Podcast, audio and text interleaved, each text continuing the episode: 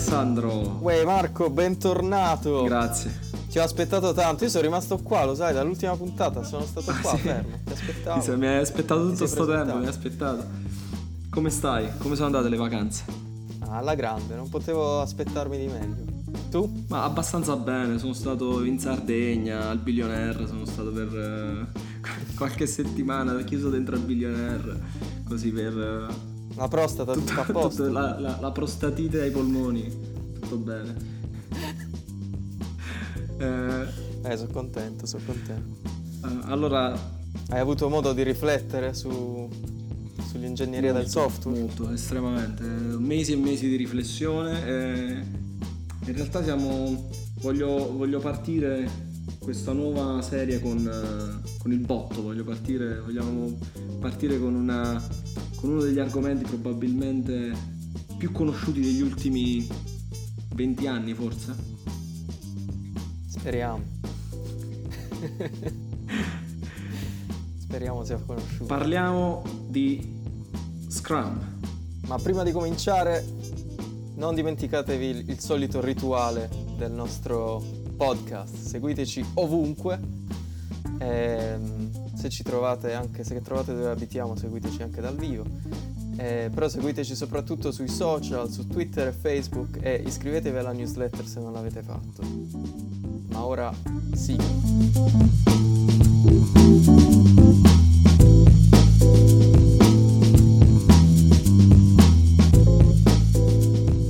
Allora Marco, oggi si parla di Scrum e quanti ricordi questo termine, diciamo, affascinante. Io mi ricordo una delle mie prime esperienze con Scrum, nel senso Scrum vero e proprio, consapevole, ecco. È stato quando sono arrivato in Irlanda e sono state le mie prime esperienze a lavorare in un team che già usava Scrum, quindi sai, tutti i rituali, questi rituali ben definiti, questo modo di gestire i requisiti, sai, predefiniti, e poi il lavoro che viene spezzettato e consegnato agli sviluppatori per essere completato. Prima di questo era tutto un po' lasciato al caso, diciamo, nelle mie precedenti esperienze lavorative. Molto, molto appassionato, molto guidato dalla voglia di fare e poco dalla voglia di riflettere su quello che si stava facendo. Sì, ma guarda, penso tutti quanti noi a un certo punto ci siamo affacciati a questo mondo dei processi come ingegneri, perché alla fine quando inizi... lo sottovaluti, ma comunque te ne interessi poco, fondamentalmente, perché pensi fondamentalmente a programmare, a scrivere codice, tutto il resto è roba da manager che non ti interessa, anzi viene anche denigrata a volte, no? Dagli ingegneri, diciamo, da chi scrive, assolutamente, codice, sì. Cose inutili. Però partiamo da un po' di storia, no? Quindi da definire un po' che cos'è questo Scrum e da dove viene. Allora, come molti sapranno sicuramente, Scrum, il termine stesso deriva da una, diciamo, una fase di gioco del rugby, di cui tu sei molto appassionato, Alessandro, motivo per cui sei andato in Irlanda poi, no? Grandissimo giocatore e seguitore del rugby. E quindi lo Scrum, appunto, è la mischia, che è una fase di gioco, appunto, del rugby, è una parte del gioco del rugby, e quindi viene proprio da questa mischia. E il termine, la metafora è utilizzata per i team, quindi la mischia del team, no? Che si riuniscono insieme per prendere alcune decisioni e prendere, appunto, diciamo, delle decisioni sul lavoro da fare, su come perseguire il lavoro che va fatto e via dicendo. La storia di Scrum è una storia che deriva fondamentalmente da quelli che erano gli approcci iterativi, quindi appunto il continuo reiterare sul prodotto, quindi iterazioni cicliche sul prodotto, invece che partire da quello che era diciamo la metodologia più utilizzata negli anni 60 e 70, che era il waterfall. Quindi partivi con dei requirements totalmente definiti e si andava con lo sviluppo come una, diciamo, una seconda o terza fase, no?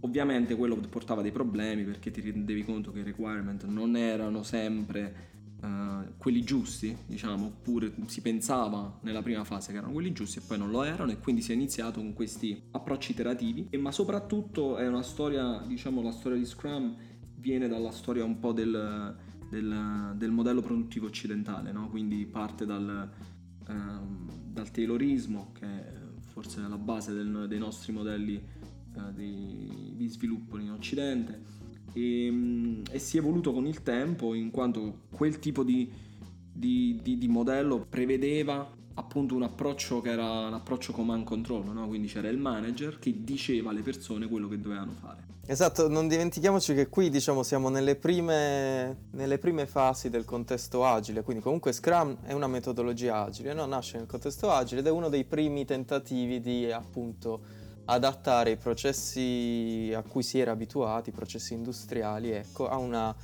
una situazione un po' più agile. Cioè, agile che significa? Agile significa aumentare tutte le possibilità di riflettere su quello che si sta facendo, capire se quello che si è fatto fino a quel momento ha senso oppure no, cosa che va, come hai detto tu, un po' in contrasto con una metodologia waterfall che invece ha dei tempi di feedback, quindi dei tempi molto più dilatati, e riduce tutte quelle opportunità di capire se quello che si sta facendo ha senso oppure no.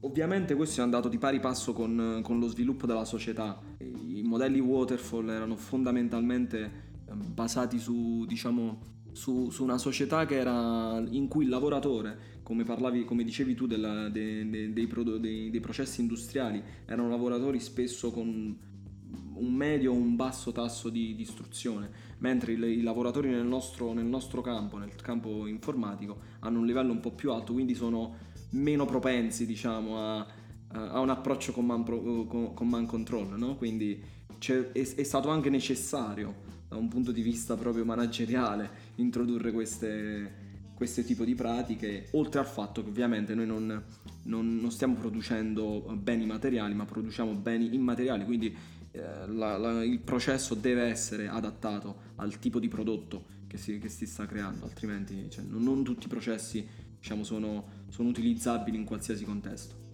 Esatto, c'è un'incredibile ridotta, diciamo, prevedibilità rispetto a una situazione industriale che realizza un prodotto fisico, no? Magari già consolidato, in cui puoi effettivamente conoscere per filo e per segno, dall'inizio alla fine, tutti i processi che ci vogliono per raggiungere il prodotto finale.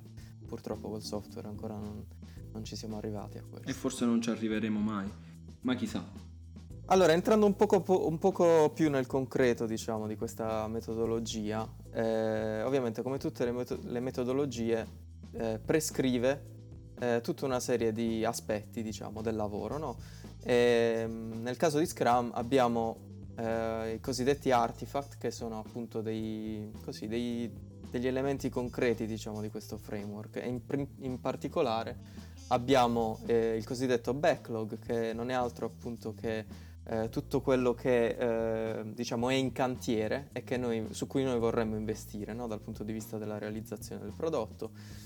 E poi c'è il cosiddetto sprint backlog, che è invece quello che il team decide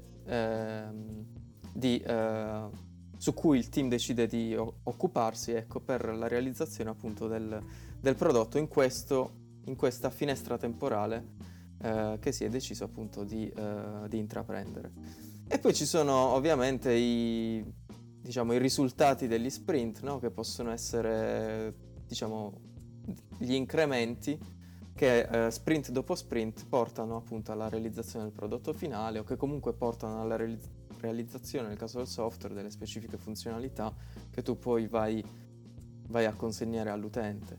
Ovviamente per diciamo gestire tutti questi artefatti dello sprint entrano in gioco tutta una serie di rituali che noi amiamo tanto e che, diciamo, sono nati appunto per cercare di dare una guida agli ingegneri, al team di prodotto, per appunto poter realizzare un software secondo delle cadenze prestabilite. E forse la pratica o il rituale più, diciamo, più inerente a questo backlog è appunto il grooming, che è dove gli ingegneri con prodotto e quindi i designer, i tester e chiunque abbia la necessità di partecipare a questo, diciamo, alla revisione di queste storie o di questi task su cui poi si va a lavorare.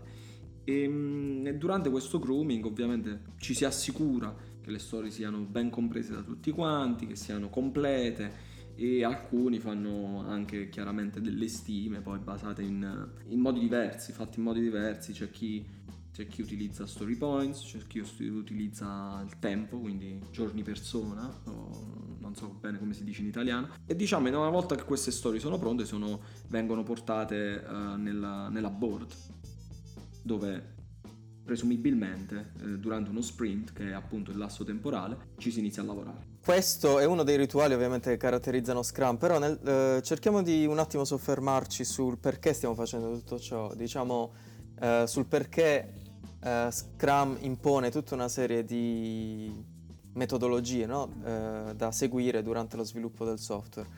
L'idea principale di Scrum è quella appunto di massimizzare il throughput, cioè massimizzare quello che esce fuori dal team, quindi riuscire a produrre il più possibile, e per controllare effettivamente se questa massimizzazione è efficace ci sono ovviamente delle metriche caratteristiche della metodologia, una delle quali è appunto il cosiddetto cycle time, che cerca appunto di analizzare quanto tempo ci stiamo mettendo a muovere una story da in progress a done.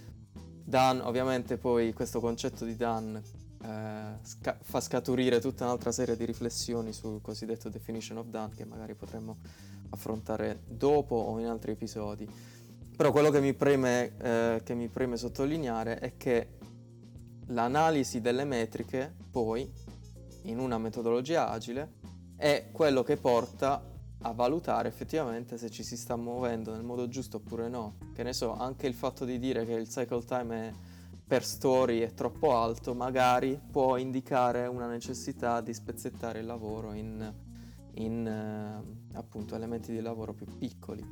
Ma questo, diciamo, è un argomento che abbiamo già affrontato in altri episodi e affronteremo ancora, perché secondo me siamo proprio fissati in questa cosa. Quindi andando avanti, diciamo, partendo, questa è la fase di preparazione, ecco, degli sprint e di Scrum in generale, del lavoro che verrà eseguito.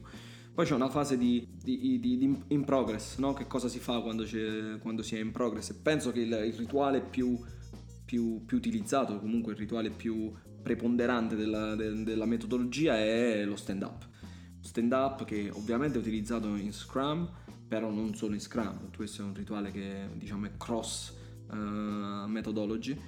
Lo stand-up è il momento in cui il team si riunisce, quindi ogni giorno, per capire qual è il progresso del lavoro che si sta facendo, quindi se ci sono problemi, se ci stiamo muovendo sul lavoro che stiamo facendo, se dobbiamo cambiare qualcosa, se c'è qualche problema che richiede un intervento di tipo di cambio di plan, diciamo, no? Ed è anche un momento per il team per creare quel tipo di coesione, perché appunto, essendo un rituale, essendo ripetitivo, crea queste tipo di una specie di litania, no? Quelle che erano nella religione. Tu crei questa cosa ripetitiva con il team e quindi piano piano incrementi la coesione tra gli individui del team. Però hai detto una cosa molto interessante qua, che secondo me è uno spunto di riflessione, cioè il fatto della litania che hai detto tu. Ho notato in alcune situazioni che tutti questi rituali di Scrum, lo stand-up ad esempio, rischiano poi di diventare così scontati, nel senso si danno così per scontato che si perde di vista l'obiettivo dello stand-up, e quindi magari non si presta neanche più attenzione a quello che dicono gli altri o all'obiettivo dello stand-up in particolare, che è proprio quello di identificare i blocchi e agire su questi blocchi e sbloccare, oltre che poi tutta un'altra serie di anestetizzazioni, le chiamo io, che ad esempio, che ne so, una di queste è il fatto che siamo sicuri che c'è lo stand up ogni mattina a quest'ora, Bene, per tutto il resto della giornata le persone non si confrontano tra di loro, non controllano che le cose che stanno facendo stiano andando bene oppure no, non c'è più quel check-in continuo che in realtà dovrebbe essere caratteristico di ogni organizzazione agile. Sì, sì, ma questo infatti è il problema che si può riscontrare quando si fa diventare determinati tipi di rituali, appunto dei meccanismi automatici, no? Che le persone lo fanno dimenticandosi e senza considerare più qual è in realtà il vero motivo per cui si fa, e quindi diventa una cosa automatica, come lavarsi le mani durante il Covid praticamente o darsi il gomito. E quindi questa, diciamo, è la parte di in progress. Poi c'è la parte ovviamente del post sprint che dal mio punto di vista è una delle parti più importanti, se non la più importante, che sono le retrospective, quindi dove il team si ferma, tra virgolette, e guarda indietro, guarda quello che è stato fatto, come è stato fatto, i problemi che ci sono stati durante lo sprint, e cercano di trovare delle azioni per fare in modo che queste cose non succedano più, o comunque, se dovessero succedere, c'è una mitigazione, diciamo, meno dannosa per il team e la società. E secondo me questo va direttamente nel concetto di continuous improvement o di Kaizen, se vogliamo, se preferiamo, ed è una cosa fondamentale.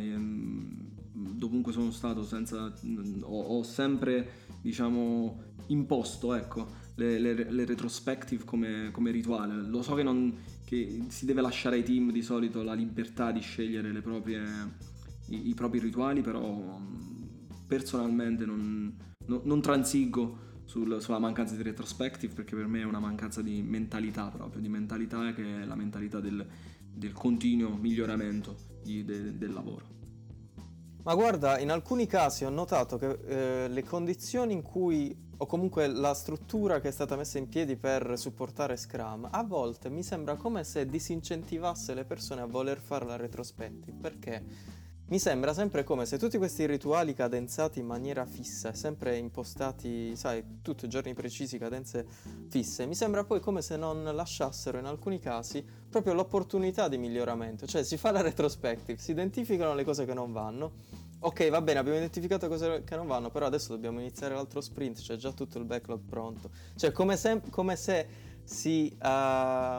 non si creasse mai l'opportunità di dare agli ingegneri la possibilità di incorporare nello sprint successivo i miglioramenti, perché il prodotto magari ha già stabilito quello che si deve fare dopo, l'organizzazione ha già un'idea di quello che si deve fare, e poi non c'è effettivamente l'opportunità di migliorarsi. Sì, ma infatti guarda, noi tutto quello che stiamo dicendo chiaramente è la teoria di come dovrebbe funzionare. Io personalmente in oltre 10 anni di carriera non l'ho mai visto funzionare come da teoria, quantomeno, e io penso che, e questo probabilmente anzi è il motivo per cui non sono un grande appassionato di Scrum, però tutti i grandi appassionati di Scrum mi dicono sempre è perché non lo fate nel modo giusto. Certo. L'hai sentita sta cosa? Ma voi non fate il vero Scrum. Ma io non l'ho mai visto il vero Scrum, quindi non lo so, cioè forse non esiste il vero Scrum, ognuno ha una sua versione di Scrum alla fine, e io vedo che i problemi che spesso, diciamo, si presentano sono quelli che tu hai menzionato per gli stand-up e retrospective. Quindi secondo me la radice del problema è lo stesso. Ci si preoccupa troppo del processo in sé e poco delle persone, che poi alla fine succede che si fanno dei rituali, appunto, fine a se stesse, per farle, non per portare del valore, e sicuramente le persone vengono tralasciate poi da queste, che poi è il contrario dell'Agile Manifesto, no? Che esatto. Che dice proprio esattamente la people over processes, quindi. Ma visto che abbiamo, diciamo, che siamo stati così aperti in merito alle nostre opinioni su Scrum, se siete arrivati fino a questo momento della puntata e usate Scrum e pensate che lo stiate usando in maniera efficace, sta funzionando molto bene per voi, ovviamente fatecelo sapere. Magari se tra di voi c'è qualcuno che vuole condividere la propria esperienza su Scrum, perché no, possiamo fare una puntata con voi e parliamo appunto di un esempio di successo di Scrum. No, sarebbe molto, molto interessante. Ho visto anche, sinceramente, io ho visto Scrum funzionare per alcuni team in alcuni contesti specifici. Però una cosa che tu hai menzionato en passant è stato che come misurare le performance, che non c'è spesso un'analisi a posteriori delle performance del team. Quindi, per dire, si fanno delle stime. Si stima che possiamo fare, non lo so, 10 story in uno sprint piuttosto che 40 story points e via dicendo.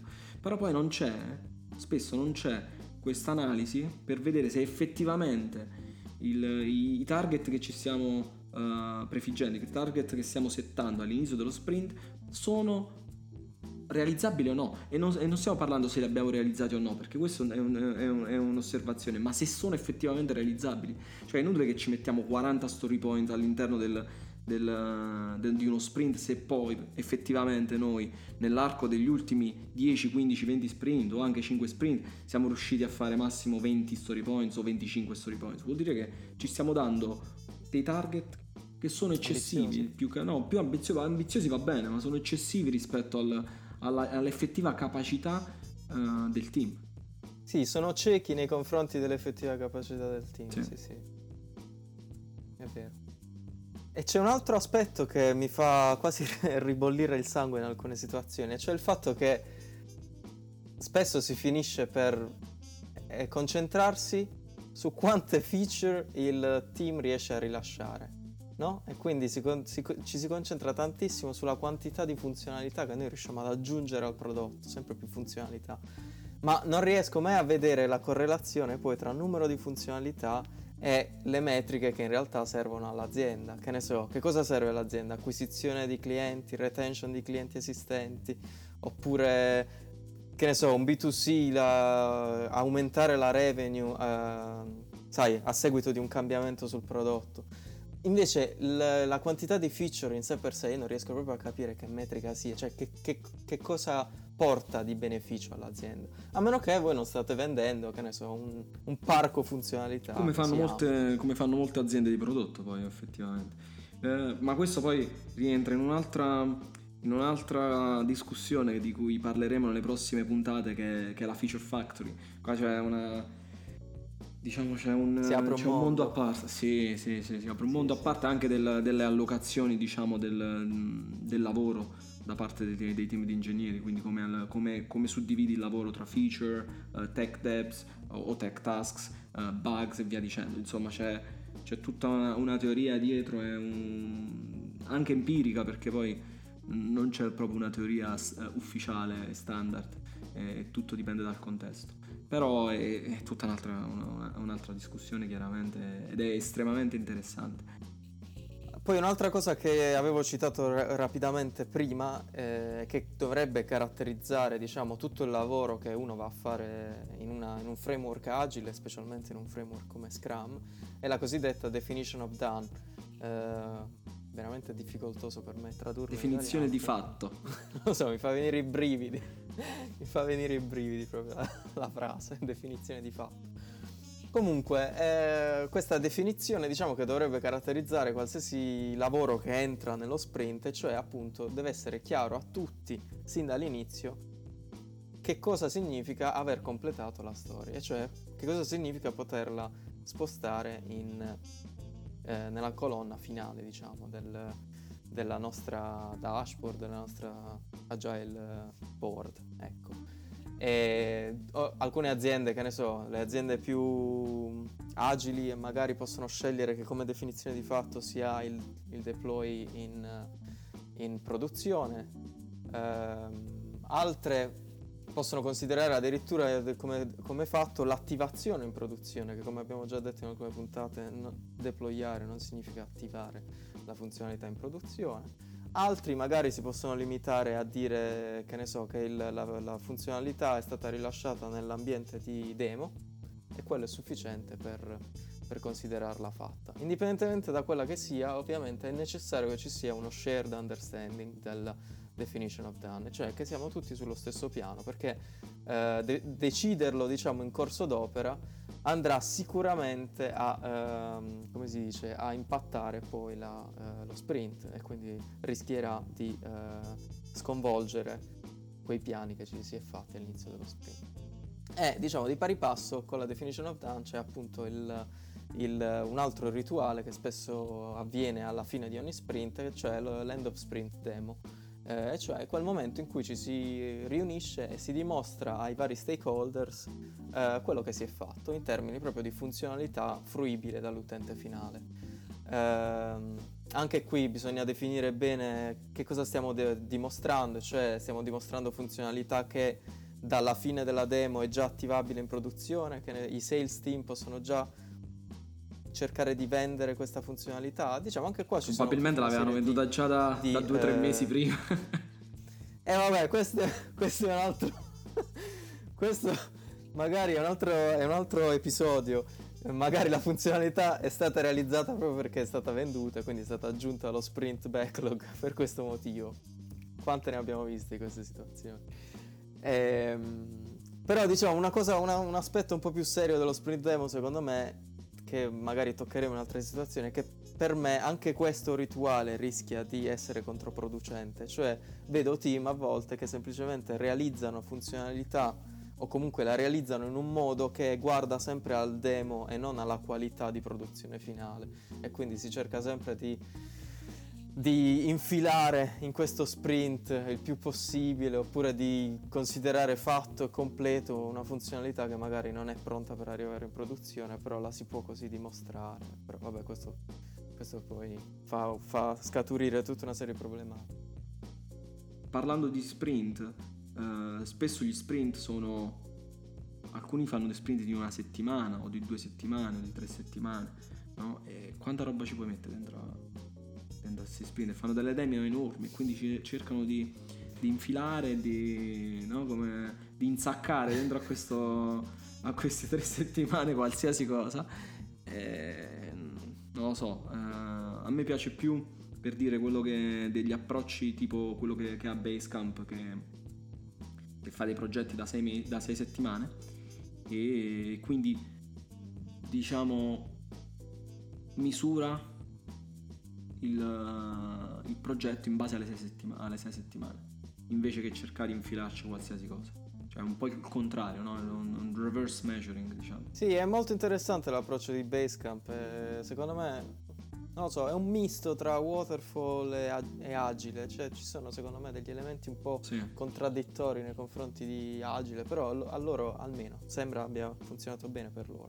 Vabbè, Basecamp non soltanto utilizza questo modello, ma è proprio una società particolare, diciamo, anche come è stata costruita a livello organizzazionale, quindi a livello di organizzazione dei team e del management anche, ma è tutta la società, insomma, che è una cosa particolare, quindi non credo sia un modello facilmente replicabile. No, affatto. Va bene, allora in questa puntata vi abbiamo un po' dato una panoramica generale di Scrum, ovviamente col nostro punto di vista, con la nostra esperienza, e come ho già detto nel corso della puntata ci piacerebbe molto ascoltare le vostre opinioni su questa metodologia, se avete esperienza con essa, e se vi va anche di condividere la vostra esperienza con noi. Noi ci risentiamo alla prossima puntata. Ovviamente non dimenticatevi di seguirci ovunque possiate seguirci. Nella prossima puntata parleremo del nostro amato Kanban, in modo tale che possiamo fare anche, diciamo, una comparazione tra le 2 metodologie. E sì, bentornato Alessandro ancora, e bentornato a tutti voi. Bentornato a te, ciao belli.